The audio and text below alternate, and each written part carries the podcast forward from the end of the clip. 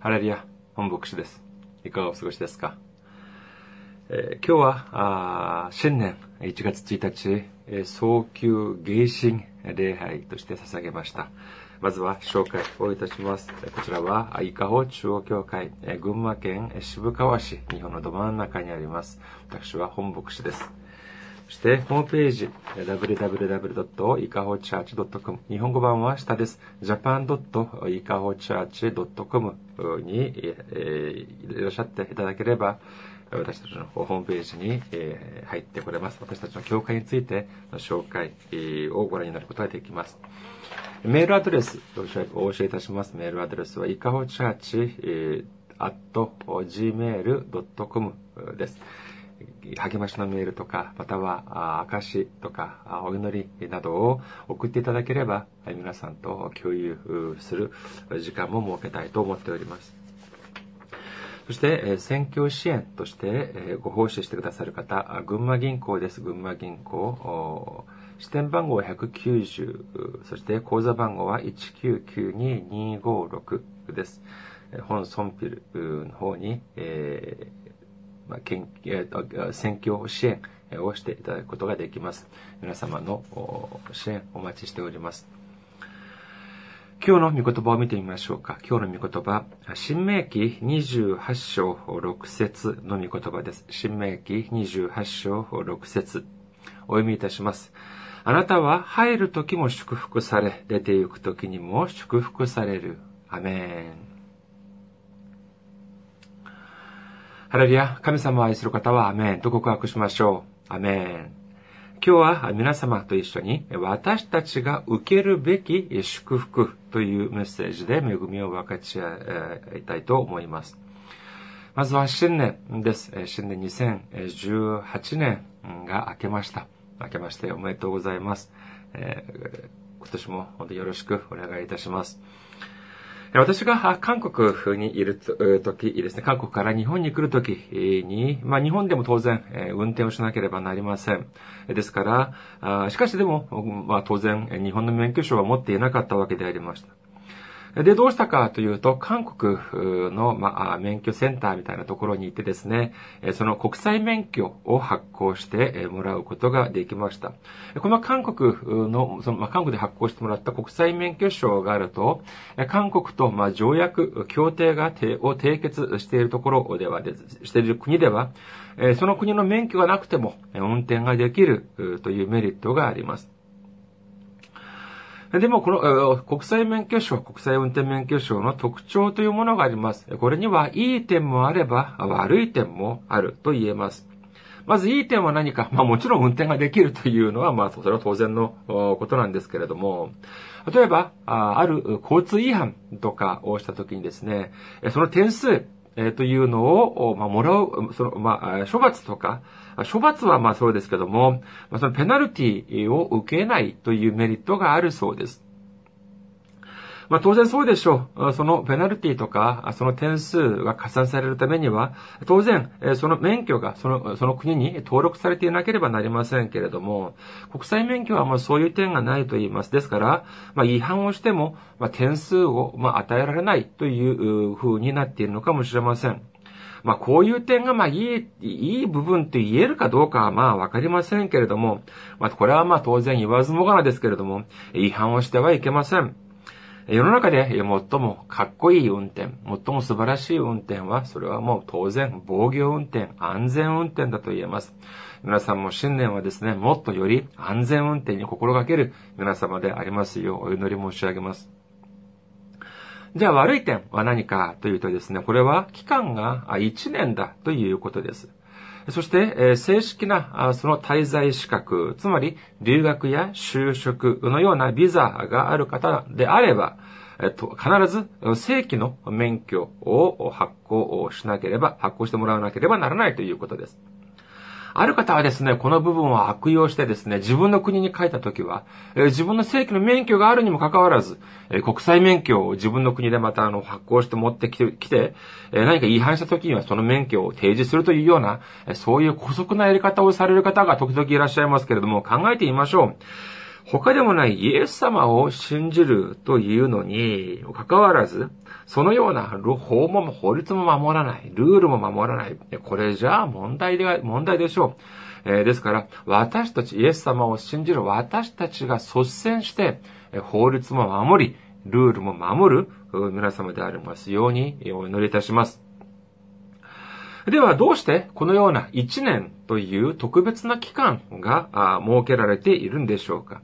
まあ、そこにはいろいろな理由があるでしょうけれども、その中の、その中にはですね、まさにその、その国の中、国の事情について、まあ、あまりよく知らないから、まあ、それに、その国の事情に、ま、適応する、まあ、慣れる期間、猶予期間というのを、ま、設定しているのではないかというふうにも受け取られます。この運転免許証って、国際運転免許証っていうのはですね、完璧な免許証ではありません。あくまで臨時的な免許証です。ですから、原則的には、まあ、その、国際免許で運転するときは、自分の本国の免許も一緒に持っていなければならないそうです。そして、時にはですね、この運転、国際免許証は身分証明書として使用できない場合もあるというふうに言われていますから、これにも注意が必要です。しかし、正規の免許、免許を発行してもらうとどうでしょうかこれはもう、この国で、その国で、その公式的に、運転ができるという、まあ、え、その許可をもらったようなものでしょう。当然、その国、例えば、私が日本で免許をもらうと、免許、正式な免許をもらうと、その免許は当然日本のどこに行っても、正式な身分証明書として役割をしてくれるということなんです。しかし、もちろん、違反とかをしたら、当然、点数も受けます。アブラハ、神様がアブラハムを呼んで、そして神様の民、神の民を作ろうとしたときにですね、アブラハムと約束を交わします。創世記12章2節から3節に書いてあります。創世記12章2節から3節を見てみましょう。そうすれば私はあなたを大いなる国民とし、あなたを祝福し、あなたの名を大いなるものとしよう。あなたの名は祝福となる。あなたを祝福する者を私は祝福し、あなたを呪う者を私は呪う。地上のすべての民族はあなたによって祝福される。これだけではなく、創世記15章、17章などをにを通じて、神様はアブラハムに祝福をするという約束を交わします。しかしここにはどこを見ても罰を与えるというような御言葉がありません。ただただ神様が祝福を与えるという言葉です。だけです。さて、えー、年月が過ぎ、ヨセフをはじめとするヤコブとその家族がエジプトに入ります。そしてか、そして400年が過ぎます。それから神様は、モーセを通じて、イスラエルの民族を脱出させようというふうに試みられます。さて、エジプトを脱出して、そして航海を渡った時点で、神様はイスラエルの民と約束を交わします。しかし、神様がアブラハムと交わした約束。これは、エジプトを脱出して航海を渡ったイスラエルの民と交わした約束。つまり、シナイザン約束のお互いを比較してみると、かなり違う部分というのがあるということを気づく、に、に気づくことができます。これは、アブラハムの約束の場合にはなかったものが、シュナイザンの約束には含まれているという点です。じゃあどういうものが含まれているかというと、そこには条件というものがあります。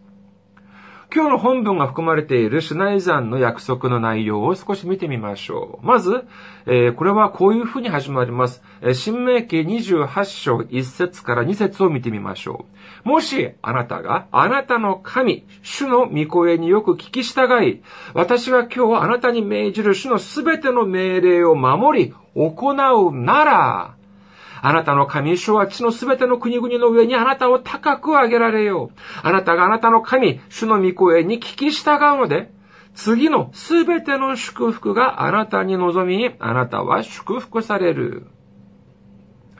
そして13節から、13節まで、もうすべても祝福の言葉で満たされています。この部分だけを読むとですね、本当に気分が良くなります。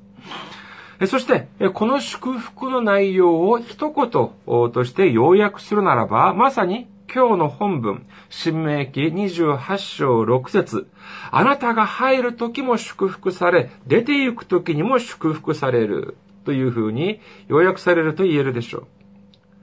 この御言葉はですね、ただあなたが入るとき祝福されて、出ていくときに祝福されるというだけではありません。私たちがいつ、どこで、何をするときにも祝福され、朝も昼も夜も祝福され、寝ているときも起きているときも祝福されるということ、意味なんです。これはもうとても素晴らしい、驚くべき、驚くべき祝福だと言えるでしょう。そしてこのような素晴らしい祝福をくださるという御言葉の最後に、14節を見てみると、釘を刺し刺します。新明記28章14節あなたは私が今日あなた方に命じるこのすべての言葉を離れて右や左にそれ他の神々に従いそれに仕えてはならないというように条件を付け加えておられます。それは何かというと、1節から2節そしてこの14節でしょう。つまり、神様の御言葉を守り、そして偶像崇拝などをしない。そういう風にすると、このようなも素晴らしい祝福を与えてくださるとおっしゃっているんです。しかし、16節を見てみますとですね、16節を見てみますと、少し雰囲気が、いや、少しではありません。完全に空気が変わっています。今までは祝福をしてくださるという言葉が続いていましたけれども、これからは怖い、恐ろしい話、恐ろしい言葉が出てきます。何かというと、呪いという言葉です。16節から68節まで、みんな、そこには神様が下する、その呪いと懲罰に関する内容で満たされています。満ちています。やはりこの内容を一つに凝縮するとどうなるかというと、19節と言えるでしょう。新明記28章19節あなたは入る時も呪われ、出て行く時にも呪われる。これはですね、前に、調べ、前にあった28章6節とは完全に逆の御言葉です。これどういう意味でしょうか？これはまさしく、いつ、どこで何をするときも呪われ、朝も昼も呪われ、そして寝ているときも起きているときも呪われるという御言葉なんです。これはもう考えただけでもゾッとします。だったら神様はどうしてこのような怖いことをおっしゃるのでしょうか？それは神様が祝福してくださる条件をつけたように、このように呪い、呪うという時にやはり条件というものがあります。それがまさしく新明記28章15節だということです。新明記28章15節を見てみましょう。もしあなたが、あなたの神、主の御声に聞き従わず、私が今日命じる主のすべての命令と掟とを守り行わないなら、次のすべての呪いがあなたに望み、あなたは呪われる。今までは、ある程度違反する、ある程度背く、命令に背くというようなことがあっても、まあ適用期間、猶予期間ということだと言えるでしょう。しかし、これからは違うぞということです。いわゆる今までは臨時の免許だったとしたら、これからはもう正式の免許である。これからは本当に気をつけなければならないというように神様はおっしゃっているんです。ではこれっていいことですか？悪いことですか？今までは罰則はなかった。でもこれからは罰則があるよということです。まあこれだけを見る見るのであれば、まあ、あまり喜ばしいとは言えないでしょう。しかし、表現を少し変えてみましょうか。例えば、今まであなたは派遣社員でした。派遣社員の時は会社で行われる会議や行事、イベントとかに参加しなくてもいい。ただ、あなたに任された仕事だけやってくれればいいということでした。しかし、これからあなたは派遣社員ではありません。正社員になります。正社員になると会社で行われるいろいろな会議に参加し、参加するというような義務も発生します。そしてイベントにも、行事にも、会社のイベント行事にも必ず参加しなければなりません。もしこのようなことを皆様が聞かれたら、皆様はどうしますか？いやいやいや、正社員になるととてもめんどくさくなりました、なりますね。いや、私はもう派遣で十分です。正社員なんてそんなめんどくさい正社員なんて真っ平です。というふうにあなたはおっしゃいますか？皆様ご承知の通りですね、この派遣社員と正社員はですね、同じ仕事、同じ業務内容だったとしても、派遣社員の方の給料というのはもうぐっと低いということなんです。一方、正社員はどうですか？正社員は新入社員から始まったとしても、課長、そして次長、部長のように昇進していきます。給料も上がります。しかし、派遣社員はどうですか？派遣社員は昇進もありません。給料も増えません。正社員はですね、会社において、えー、それこそ本当に悪いことをしない限り、えー、クビにはできないんです。しかし、派遣社員はどうですか？お疲れ様でした。これでもう終わりです。いつ切られてもおかしくないという立場が、まさにこの派遣社員という立場なのであります。どちらがいいでしょうか？派遣社員と正社員。これはもう言わずもがなです。これはもう当然、正社員の方がいいに決まっています。シナイ山の約束を交わすときにイスラエルの民はどこを通過してきましたか？そうです。航海を通過してきました。ある神学者はこの航海を通過するイスラエルの民を洗礼を受けたという風に表現する方がいらっしゃいます。実に言えて妙な、だと言えるでしょう。素晴らしい例えだと思います。私たちが教会に通い始め始めて、まだ洗礼も受けていない新入りだった時はどうですか？義務だというものはありますか？いや、そんなものはありません。もう来てくれるだけでもありがたい感謝です。もうそれだけでも感謝。もう何の義務もありません。責任もありません。しかし、洗礼を受けて、正式な、教員、正式な生徒となった。あとはどうですか？そこからは義務も発生します。責任もあります。その時まではまだ新入りだった時はですね、それこそ自分が受けるだけでしたが、これからは自分が奉仕もしなければなりません。前は自分が使わ、何かをしてくれるサービスを受けてもらうだけでよかったのですが、これからは皆さんのために何かを奉仕をしなければいけないというような義務が発生するんです。そうですね。または、教会では、あその死にの時は、教会、礼拝が終わった後何か食事をくれる。もうその時も食べればいい。もう食べてくれるだけで、ああ、ありがとうございます。なんていうふうに言われます。しかし、正式な、えーえー、生徒、信徒となったあとは、どうですか？当番というものもあったりしてですね、お互いに、えー、変わる変わる、例えば、ご飯の当番だったり、おかずをを作ったり、または、掃除とか、食器洗いの当番とか、というのようなことも、えー、こなさなくてはならないというような義務や責任も発生します。とてもめんどくさいというふうに言えるでしょう。では、永遠なる新入りとして、えー、生きて行きたいですか？例えばですね、赤ちゃんが生まれます。赤ちゃんが生まれたら、あまず何をしなければなりませんか？その赤ちゃんがしなければならないことは何でしょう？何にもありません。赤ちゃんには義務もなければ責任もないんです。ただ、お乳を飲んだり、ミルクを飲んだり、そして、まあ、おしっこをしたり、うんちをしたり、それだけでも十分です。もうそれだけをしても周りで、周りから、あら、可愛いわね、というふうに褒められます。もう匂いが、匂いのするおもおむつを変えるときも何にも言って、もう、苦情も何もありません。もうとにかくもう可愛いとしか、えー、周りから言ってくれません。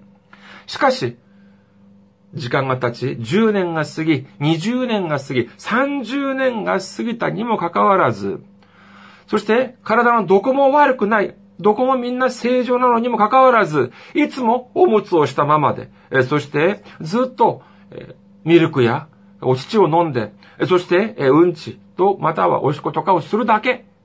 こういう風になったと考えてみてください。それでも周りからは、あら、可愛いわね、っていう風に言ってあげなければいけませんか?これは深刻な問題なんです。私たちは忘れてはいけません。あ、いや、アブラハムまでは何の条件もつけなかったのに、どうしてモーセからは条件をつけ始めたんでしょうか?神様はどうしてこんなに意地悪になったんですか?イスラエルの民が憎かったんですか?いや、違います。その理由はただ一つしかないんです。それは何かというと、より大きな祝福を与えてくださるためだったんです。成長した大人には大人が受ける祝福があります。おむつをした赤ちゃんには赤ちゃん、おむつをした赤ちゃんのレベルの祝福しか受けることはできません。神様が祝福を注いでくださいます。限りなくとても大きな祝福をしてくださいます。横にいる人はですね、このような素晴らしい大きな器、大きなタンクの中にですね、ドラム缶みたいなそのタンクにですね、神様がくださる祝福をたくさん詰めてもらっていきます。しかし、私の手の中には小さいコップしかありません。いくら神様がたくさんの祝福をくださっても、もうみんな溢れてしまってしまいます。どうして？私の持っているコップはこれぐらいしかないからなんです。では私たちはどうしなければいけないでしょうか？そうです。信仰を成長させなければならないんです。今日の御言葉をもう一度見てみましょう。新明記28章6節です。あなたは入る時も祝福され、出ていく時にも祝福される。この祝福を受けるというのは私たちの権利ではありません。何か私たちの義務なんです。必ず受けなければならない祝福なんです。しかし、このために私たちはどうしなければいけませんか？新明記28章1節から2節もう一度見てみます。もしあなたがあなたの神、主の御声によく聞き従い、私が今日あなたに命じる主のすべての命令を守り行うなら、あなたの神、主はあっちのすべての国々の上にあなたを高く上げられよう。あなた方の神、あなたがあなたの神、主の御声に聞き従うので、えー、次のすべての祝福があなたに望み、あなたは祝福される。そして、新明記28章14節あなたは私が今日あなた方に命じるこのすべての言葉を離れて、右や左にそれ、他の神々に従い、それに仕えてはならない。このような条件を神様はくださいました。私たちはこのように神様の御言葉を守る義務があるということを忘れてはいけません。新年になりました。2018年になりました。新年の私たちの教会、イカオ中央教会は、この御言葉、新明記28章6節これを本年の御言葉としようと思います。あなたは入る時も祝福され、出ていく時にも祝福される。皆さん、一緒に読んでみましょうか。暗唱してみましょう。じゃあ一緒に見てみましょう。はい。あなたは入る時も祝福され、もう一回。あなたは入る時も祝福され、出て行く時にも祝福される。もう一回言ってみましょう。あなたは入る時も祝福され、出て行く時にも祝福される。アメン。これはですね、誤解してはいけません。これはイエス様を信じればもう何の無条件に、え祝福をされるという意味ではありません。私たちはこの祝福を受けるために、右に左をそれることもなく、他の神々に従うのではなく、ただ神様の命令に従って、そしてその神様の命令に従った人生を生きるという私たちの宣言、私たちの決意、私たちの決断であるというふうに信じなければいけないということなんです。この信念、これは偶然私たちが受けたのではありません。神様が私たちに2018年を与えてくださったから、私が、私たちが受けることができたんです。